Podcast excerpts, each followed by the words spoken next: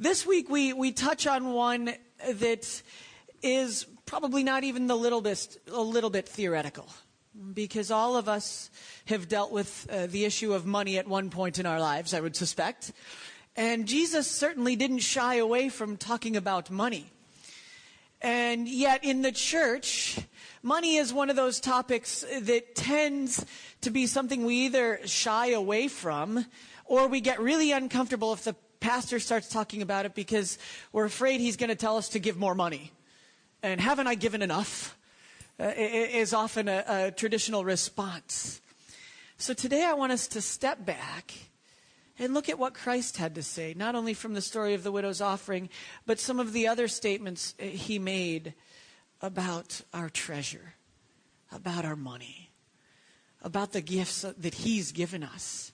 We sang just a little bit ago of who our worship is and all we have is his. Well, do we mean that? We're going to kind of wrestle with those questions today. So what I'd like you to do is I'd like you to open up in your Bibles to Mark chapter 12. And I'd like you to read along with me as I read the story of the widow's offering. Uh, Lori read it earlier. This time I'll read it uh, for you. So follow along, please, as we uh, read Matthew or Mark chapter 12, verses 41 through 44. Jesus sat down opposite the place where the offerings were put and watched the crowd putting their money into the temple treasury. Many rich people threw in large amounts, but a poor widow came and put two very small copper coins, worth only a fraction of a penny. Calling his disciples to him, Jesus said, I tell you the truth. This poor widow has put more into the treasury than all the others. They all gave out of their wealth, but she, out of her poverty, put everything, put in everything, all she had to live on. Lord, would you teach us today as we look at your word and apply it to our lives? Would we be known as a generous church, as a generous family, a family that loves and honors you with everything you've given us? In your name I pray. Amen. I don't know if you're if you've noticed, but I have red hair. If you're British, uh, you would know that's called ginger hair. Uh, you'll notice also that it is redder on my face than it is on my head. But when I was a kid, there was a famous play that was recapturing the uh, imagination of America, and it featured a little girl with red hair.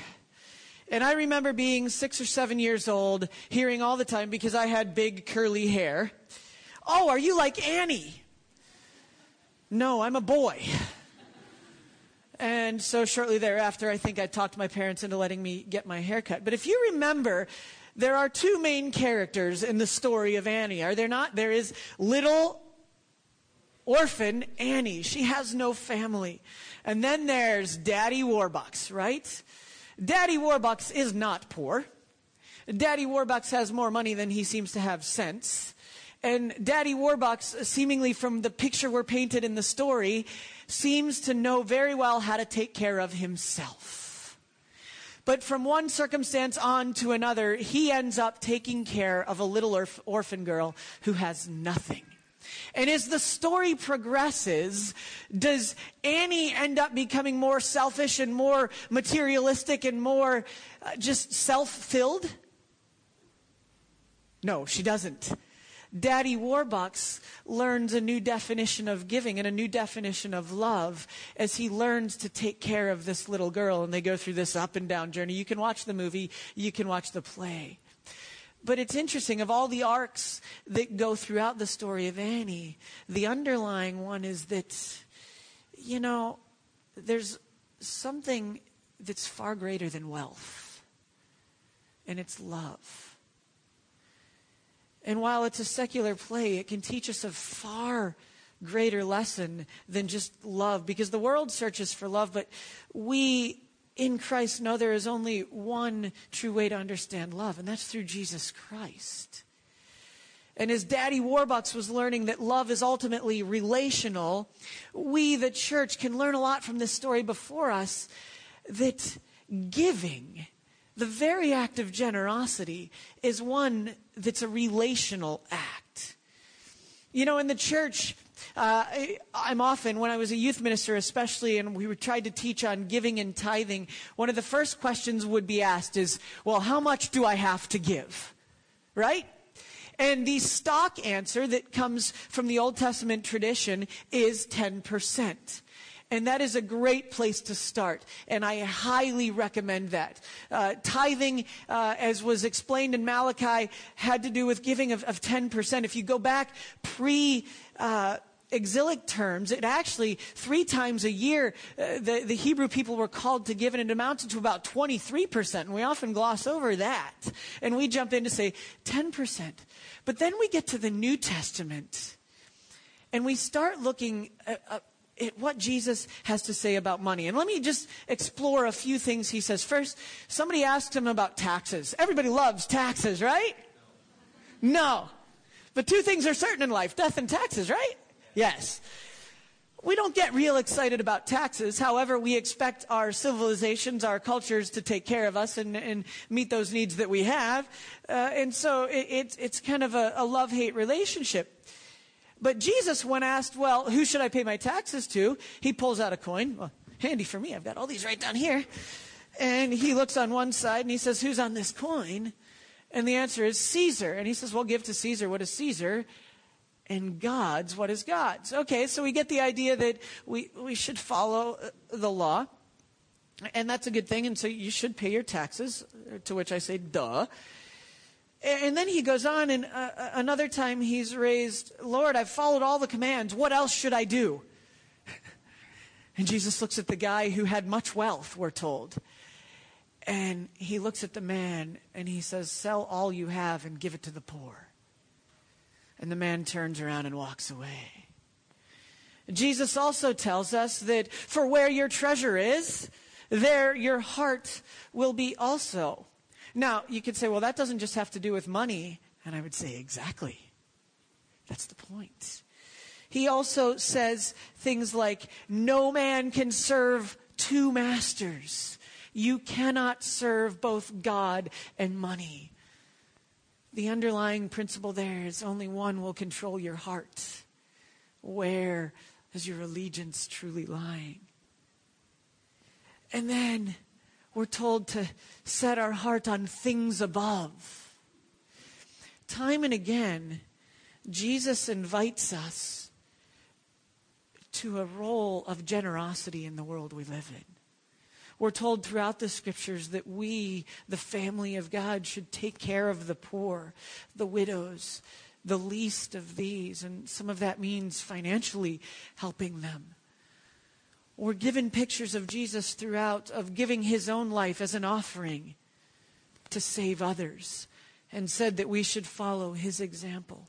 So what do we do with a story like the one before us today where there's a group of rich religious people that come in and they very loudly and boldly drop down and give everything they had. And where the offering um, receptacles were in those days. It wasn't that people came in and handed out the offering. There were stands set up. And in each one of those, you could drop your money into those stands. And this would have been held out in one of the outer courts of the temple where the women could give as well. And so it was a public place. And we find Jesus sitting there in this rather public place, watching as people come into the temple because the money was to be given to God. It was to be used for the glory of God, for the purposes to expand his kingdom. And so people were coming in and they were giving. But what had happened in the day, in that day and age, was that the size of the gift was tied to your status among the religious elite. So if you, much like Jaden in our story, could come in and bring a big old bag and drop it in, well, yeah, you must really love God. But then if you noticed when that those two coins were given, you couldn't even hear them drop in to the offering receptacle before us this morning. Nor would anyone have heard that widow that gave all she had.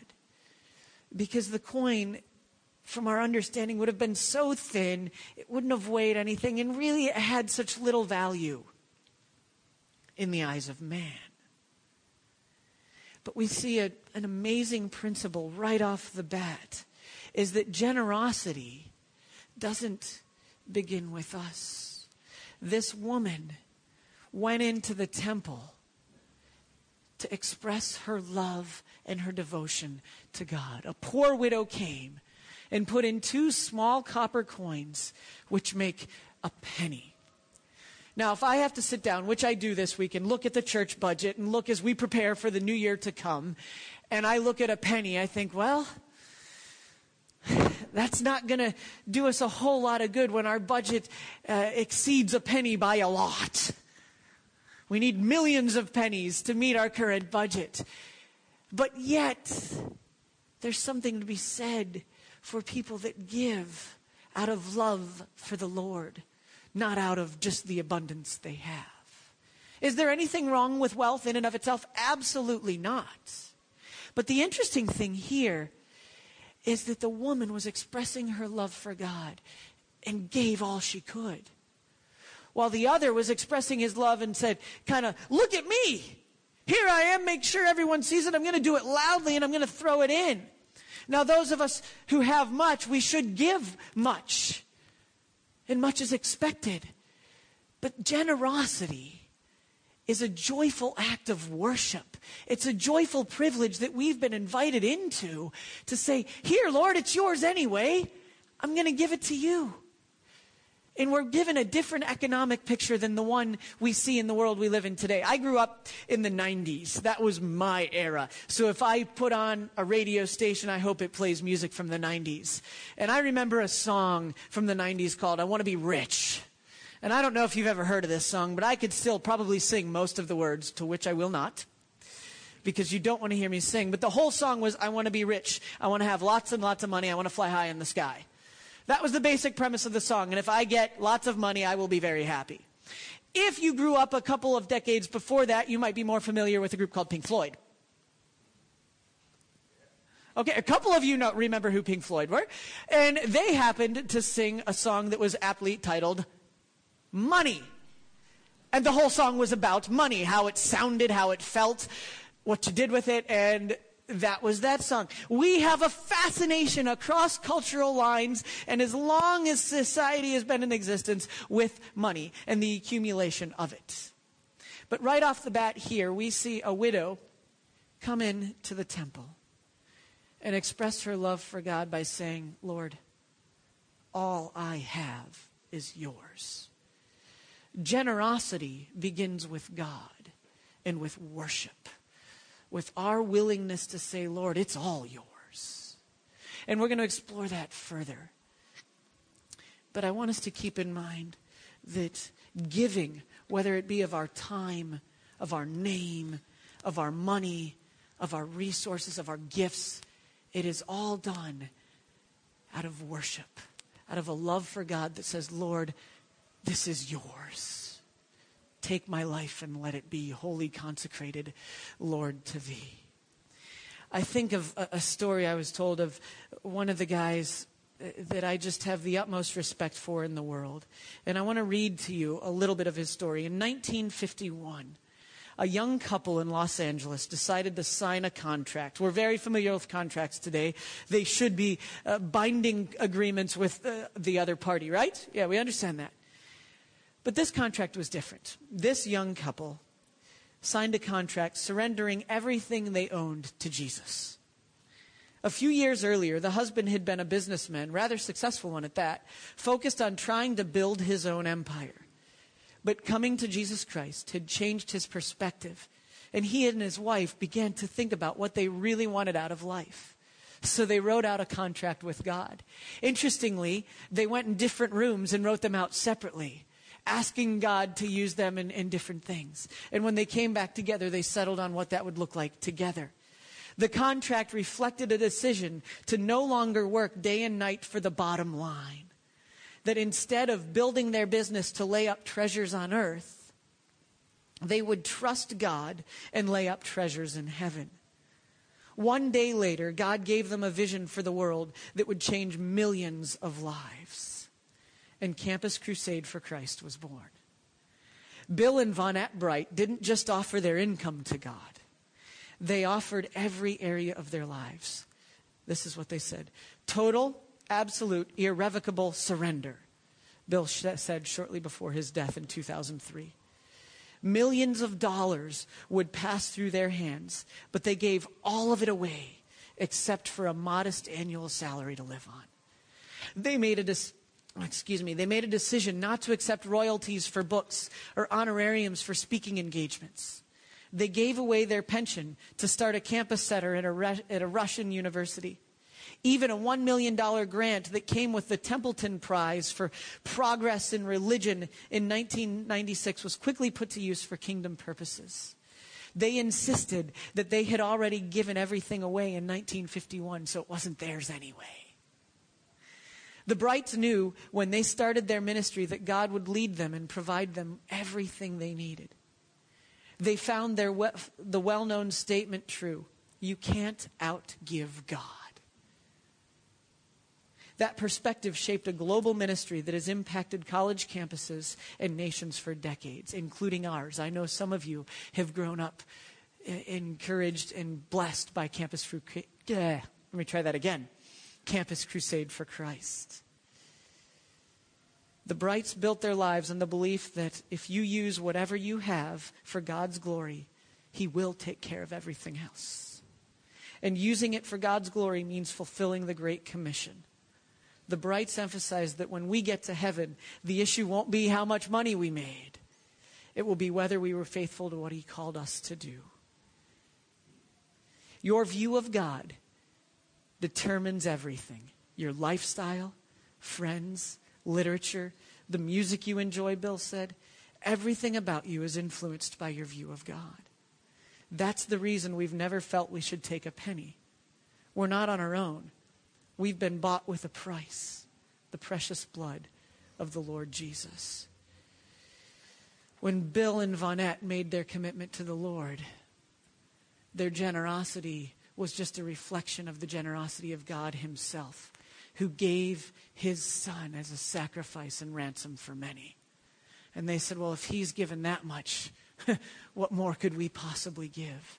And their, the rest of their lives were dedicated to investing in specifically university students all over the world. And some of you in this room are a result of loving people associated with Campus Crusade for Christ over the years. Generosity is an expression of our love for God that transforms relationships, that transforms our very lifestyle. But it doesn't stop there. It is also an act of faith filled sacrificial living. If you still have your bulletin and you didn't yet fill in your contact card, please do so after the service. But you flip over that contact card and you'll notice that our vision and our core values are on the back. And you'll notice the last two core values we talk about there say this We at Alliance International Church value sacrificial living. We will embrace the vision of our local church by serving, utilizing our spiritual gifting, and giving in a generous and faithful manner. And we also value faith filled living. God calls us to take continual steps of faith, which often involves change right in our DNA as a church family, we want to model the idea that we can give sacrificially of our time and of our resources and of our finances, and that we will take steps of faith for the glory of God. But this isn't just an idea that men and women sat around and said, Ooh, that sounds fun and churchy. These are biblical principles. You see, faith increases giving. As we step out in faith, we say, We're going to give more to you, Lord. And as our giving increases, it's amazing because he stretches our faith, doesn't he?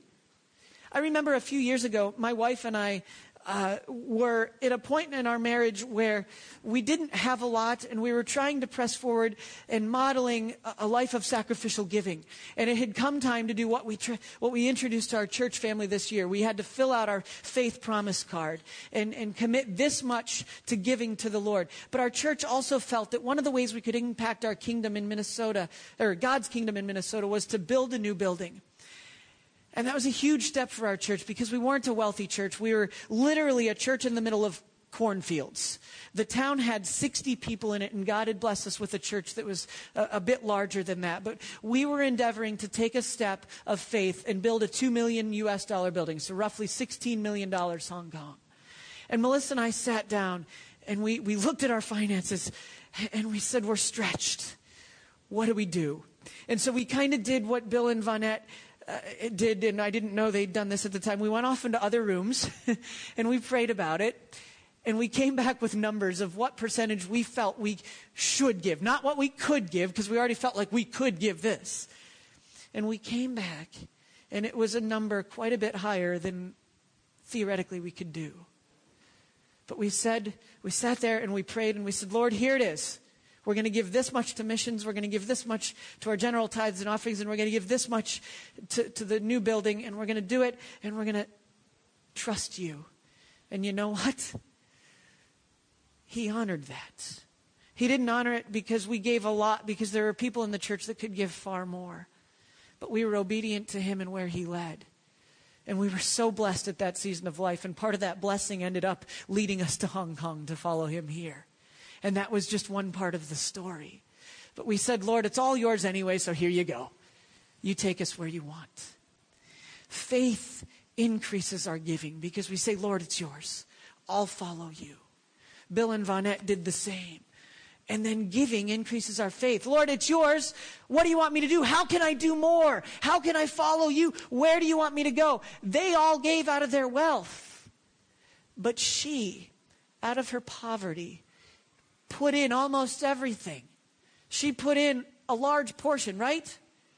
No, that's not what the text says. The text says she put in everything, indicating that as far as we know, she didn't know where the next meal would come from. But her love for God was more important than her love for herself, than her provision for herself. Her security seemingly was in God alone. And so she took the step of, step of faith with one little, with two little coins, dropping it in, and says, Lord, it's yours. And her generosity still is spoken about today, 2,000 years later. It is an act of faith filled, sacrificial living. I dare us, myself included. This has been a hard message for me because I've wanted to ask the Lord, how can I adjust and, and make changes in my spending and my time and my resources? And, I'm learning with you. We're learning together. But generosity is an act of faith filled, sacrificial living. It, if your personality type is like mine, then this will resonate with you. It's an adventure. And and a security that says, Lord, it's yours. Let's see where it's going to go because I don't know what's out here except I'm going to follow you. And I know uh, as I gave, our, our, staff took a personality inventory this week. Some of you are familiar with what's called the DISC test. And I've given that thing to staffs over 10 years of ministry and even before that, and when I was in the, the uh, academic world. And I love introducing people to the idea that we are uniquely made and we're not all the same. And so, while some of us love that idea of adventure, others of you really love that idea of stability, right? We like our ducks to be neatly in a row and we like to know how everything's going to work out. But yet, as we see in the scriptures, there's not always a promise that we're going to be told how everything is going to work out, just that God's got us in His hands. For those of us that are in Christ, He will never leave us nor forsake us, He will provide for us. I am not promising you a prosperity gospel. I am not saying if you give more, God will give you bigger stuff. No, what I am saying is the more we give, the more opportunities God gives us to bless other people and to worship Him. Because ultimately, giving and generosity is about our worship for God and the ability to bless others by using the resources He's given us. If it becomes about us, we've become selfish and we've missed the point the blessings that come should be used then to bless others. Because as we see next, it increases our giving, it increases our faith. And look at what Jesus says next. This poor widow has put in put more into the treasury than all the others. In other words, God's not just looking at our money. it's all his. He's created this world. It's all under His dominion, under His control. He doesn't need our money. His plans will be successful. We are sure of that. He's looking for sacrifice. Because the woman, the one that was elevated, that was shown to be the true giver, was the one that sacrificed much. The people that gave out of their wealth, it meant nothing to them to just drop it in the offering. That was easy. They wouldn't have even noticed it was gone. That's kind of the picture we're given. And some of us give that way to the Lord, where it doesn't stretch us. And it's great that you're giving if that's how you give. And, and I appreciate that you're giving, but you're missing the joyful act of sacrificial giving that the Lord gives us an opportunity to. Because throughout the scriptures, we're invited to lay down our lives for the sake of Him. We're invited to give all we have as a spiritual act of worship. We're invited to offer ourselves and give it back to the Lord, whose it is all along anyway. We're invited to say that our treasure is not here on earth. Our treasure is heavenly. And therefore, everything in this earth should be invested in building the kingdom of eternity. If our treasure is here, well, then so is our reward. And all of these principles come together to say there's so much more to life than padding a bank account, than living comfortably, than making sure we've got everything under control. Instead, we're invited to step out in faith and say, Lord, it's yours. I find great joy in giving it back to you there is joy in sacrifice. And we can bless others with the blessings God has given us, whether it's financial, whether it's of your gifts. I was so blessed to see our worship team this morning, and I I got the privilege of being Angela's youth pastor back when she was in youth group and to see her leading worship now. She's using her time and her resources for the glory of God, as is the whole team. And to see the journey they've been on is a blessing. Some of them don't sleep at night and they just, they've performed the night before, they take a quick nap and they come and they share with us in worship. Others give of their time in other ways in the church and use their gifts for the glory of God. Many give your days off to honor the Lord and worship Him together and find joy in doing it. And I look at the story of Zacchaeus. Remember the song, Zacchaeus was a wee little man, a wee little man was he? I always like that because I'm a wee little man. But beyond that, it is a powerful story of one who, when he encounters the Lord Jesus Christ, it transforms everything. It transforms how he sees the world. And he makes a dramatic shift from being a miserly tax collector that, as far as we can tell, was quite well off to turning around and giving away 50% of what he had and then repaying everyone he'd swindled four times what he'd taken from them. Do the math. That's a lot. And he gave it all, and he did so seemingly excitedly. Zacchaeus stood up and said to the Lord, Lord, look, here and now, I give half my possessions to the poor. And if I've cheated anybody out of anything, I will pay back four times that amount. Lord, here it is. It's yours. Take it. I want it for you. It's all for you, and I'm going to do it. And you get this picture that he's doing that not publicly to say, look at me. He's doing it because he's so excited, because he's encountered Jesus Christ. He says, it's yours, Lord. I want to make sure people know who you are. And if my money can be used for that, awesome. And he gives so joyfully.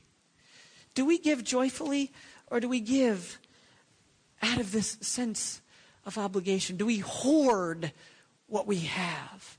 There's a story told of a woman named Hetty Green. Uh, and it's a story of great misery and sadness, if you ask me. Uh, but this woman named Hetty Green had inherited several million dollars, and she'd multiplied it many times over through the stock market. Still, she refused to live in anything fancy. She lived in very dark and, and damp environments. She resold used newspapers to make extra money and empty bottles, carried crackers in a purse to avoid the expensive restaurants. And this was beyond just being frugal, it was miserly. Her son broke his leg at one point in an accident. And even though her annual income, way back in the day, exceeded $7 million annually, she tried to have him treated at a charity ward so she didn't have to pay for his treatment. When she was recognized and turned away because she wasn't a charity case, she got angry and determined to heal his wounds, her, his wounds herself. And instead, eventually, he had to have his leg amputated. She was so concerned to holding on to all that wealth that she couldn't even take care of her own son. And she hoarded it all. And as far as I know, died an empty and a hopeless woman that was filthy rich. She got her treasure and didn't even know how to do it. The hoarding of her wealth was sick. She never experienced the joy of giving it away, of saying, Lord, it's yours. And instead, her own son lost his leg because she couldn't see to give to help her son. But yet we have a God who looked at us and saw our brokenness and gave so miraculously that he gave his only son for us. And when we're invited to give back to him, why is it so hard for us to say, I can't afford it? When he gave his most prized possession, his son.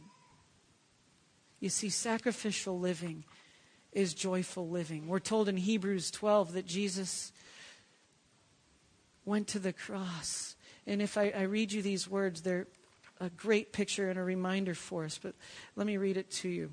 Hebrews 12, verses 1 and 2 tell us a powerful thing.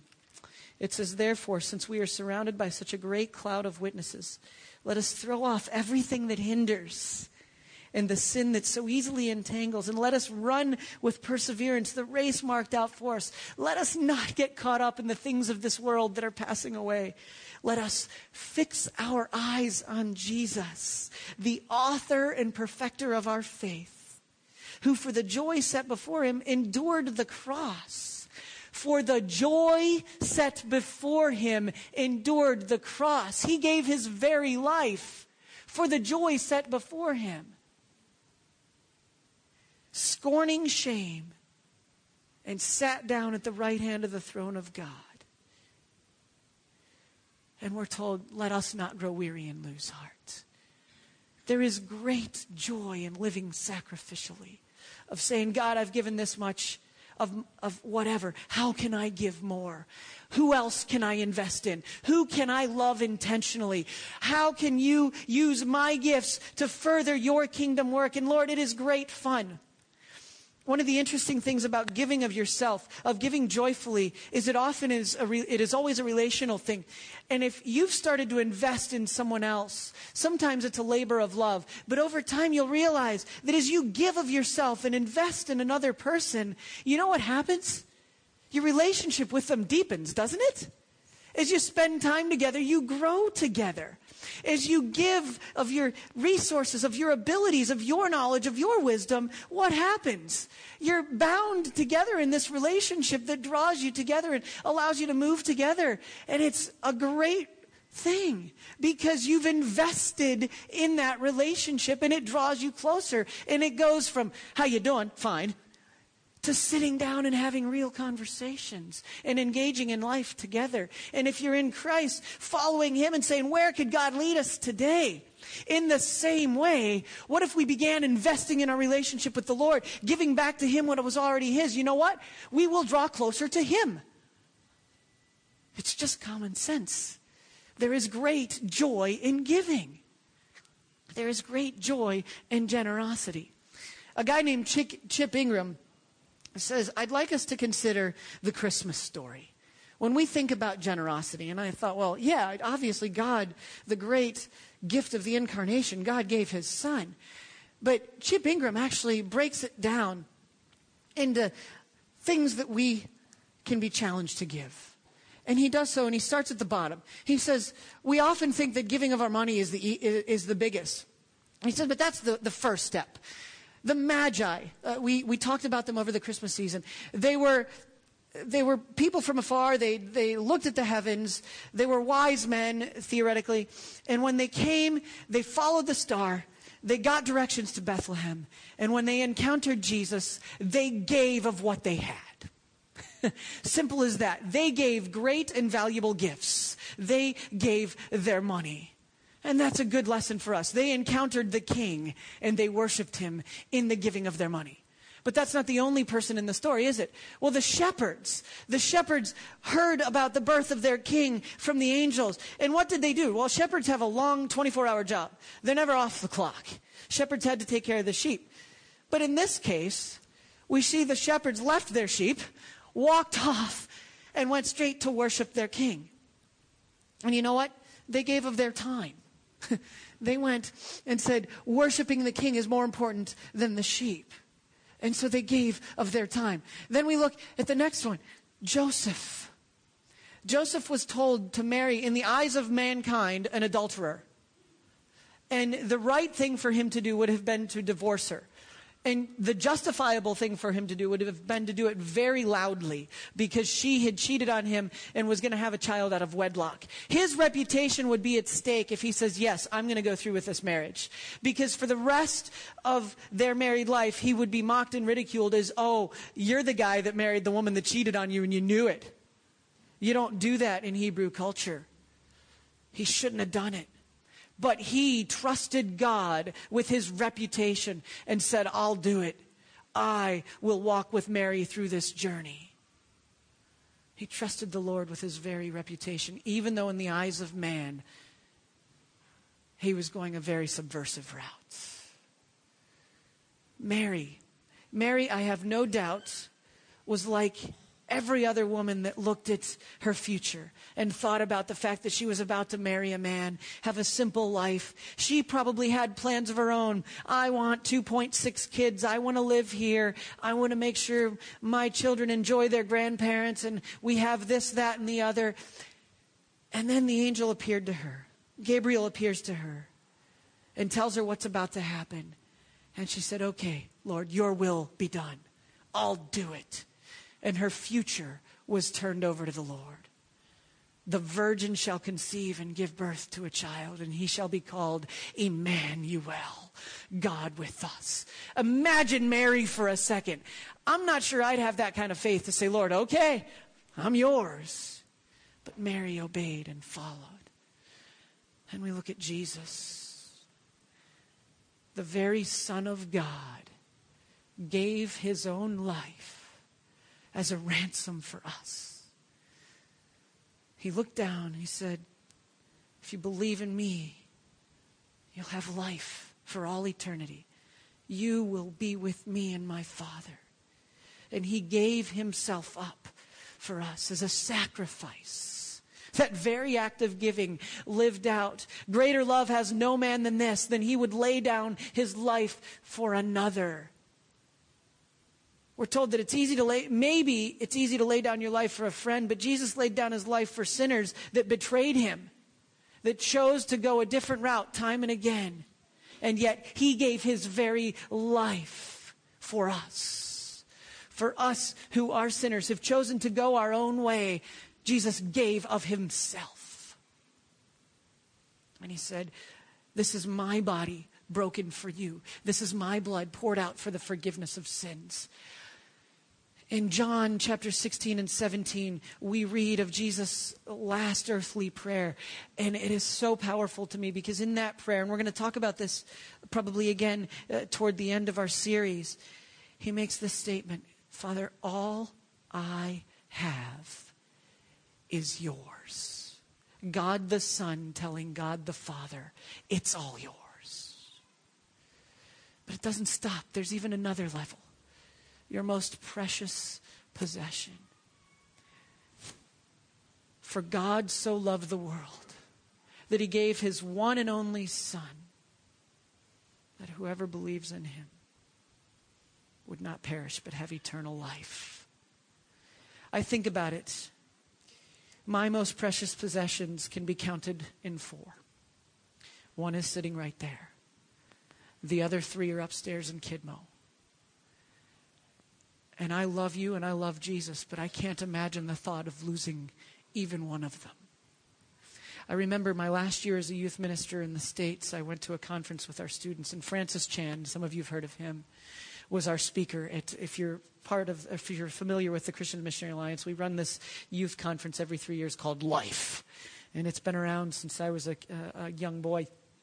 And Francis Chan got up and he was preaching on this idea that God gave his very son. And he invited his daughter, who at the age was 11, up onto the stage, and there was a cross. And he tied, in the most powerful example I've seen, he tied his daughter to the cross. And then he prayed over here, her and said, Lord, here she is. She's yours. And he meant it. There was no question in my mind as he tied his daughter to a cross. He didn't hang her there, but as a demonstration to us, to the youth there, that everything Francis had was the Lord's. He let everyone see, here it is. I would give my very daughter for the sake of your name, Jesus. And I remember thinking that day, I don't know if I could do that. And all I had was a wife. I didn't have children. I now have three children.